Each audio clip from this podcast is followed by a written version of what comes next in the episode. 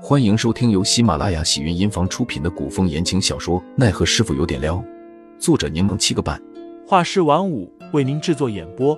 一场古言爱情、官场恩怨的大戏即将上演，欢迎订阅收听。第52章，林兄最近有点冷上。你这转移话题、避重就轻的本事，可真是见长。林寒拉回话题，我在说你偷听的事情。你怎么扯到我身上了？你行得正坐得端，怕什么听墙角啊？杜潇潇眯着眼看着凌寒，莫非你知道我们在外面才表现得如此正经呢？凌寒不与杜潇潇胡搅蛮缠打嘴仗，坐于案前，终于放松地倒了杯茶。你一早就跑去了望梅园，是不是又去掺和人家家里的事了？什么叫掺和？我是去了解一下情况。凌寒不解地问，杜潇潇，你一向不喜欢干预他人的家务事，为何总是插手上官母女的事情？杜潇潇顺手拿过凌寒倒的茶，似有感而发地说道，亲母女之间哪有什么深仇大恨，又不是半路随手捡来组成的特殊家庭，我只是想着能帮上一点忙就帮一点吧，不过我其实也没帮什么忙。凌寒听杜潇潇这么说，以为对方心中认为自己也是半路随手捡来的，心里有些不舒服。你可不是随手捡来的，是我们特意捡回来当做家人的。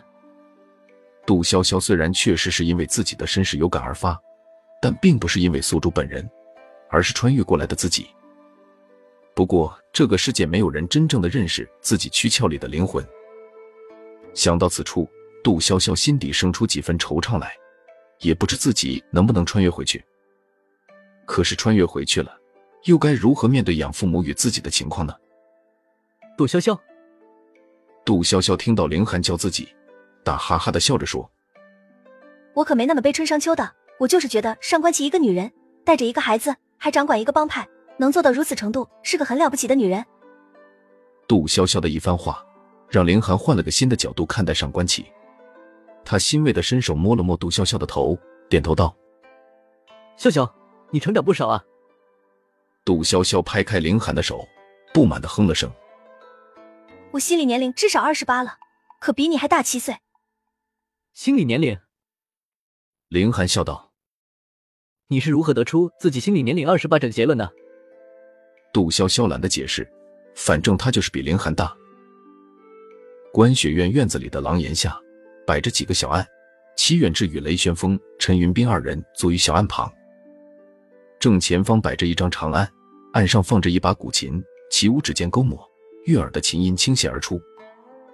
陈云斌举着茶盏，心不在焉地看着抚琴的起舞，微微叹了口气。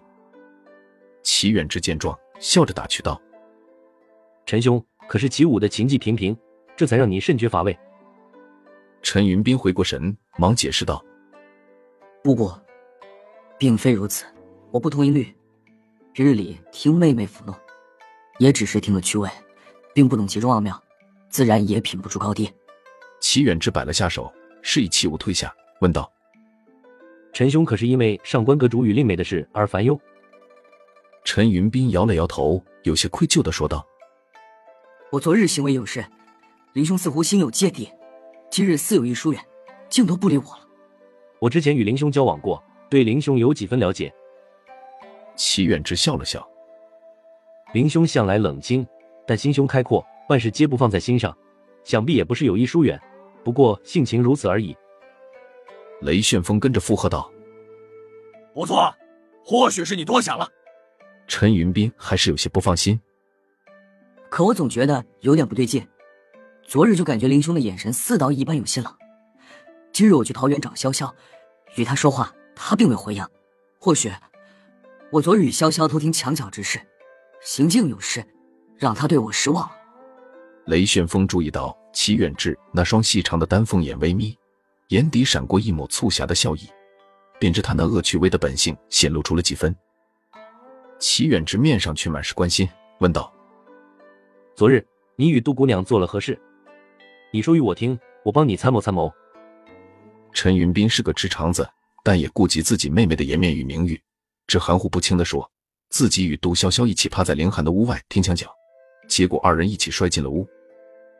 齐远之想，若不是当时凌寒杀气太甚，只怕迟钝的陈云斌还感觉不到对方给他脸色了。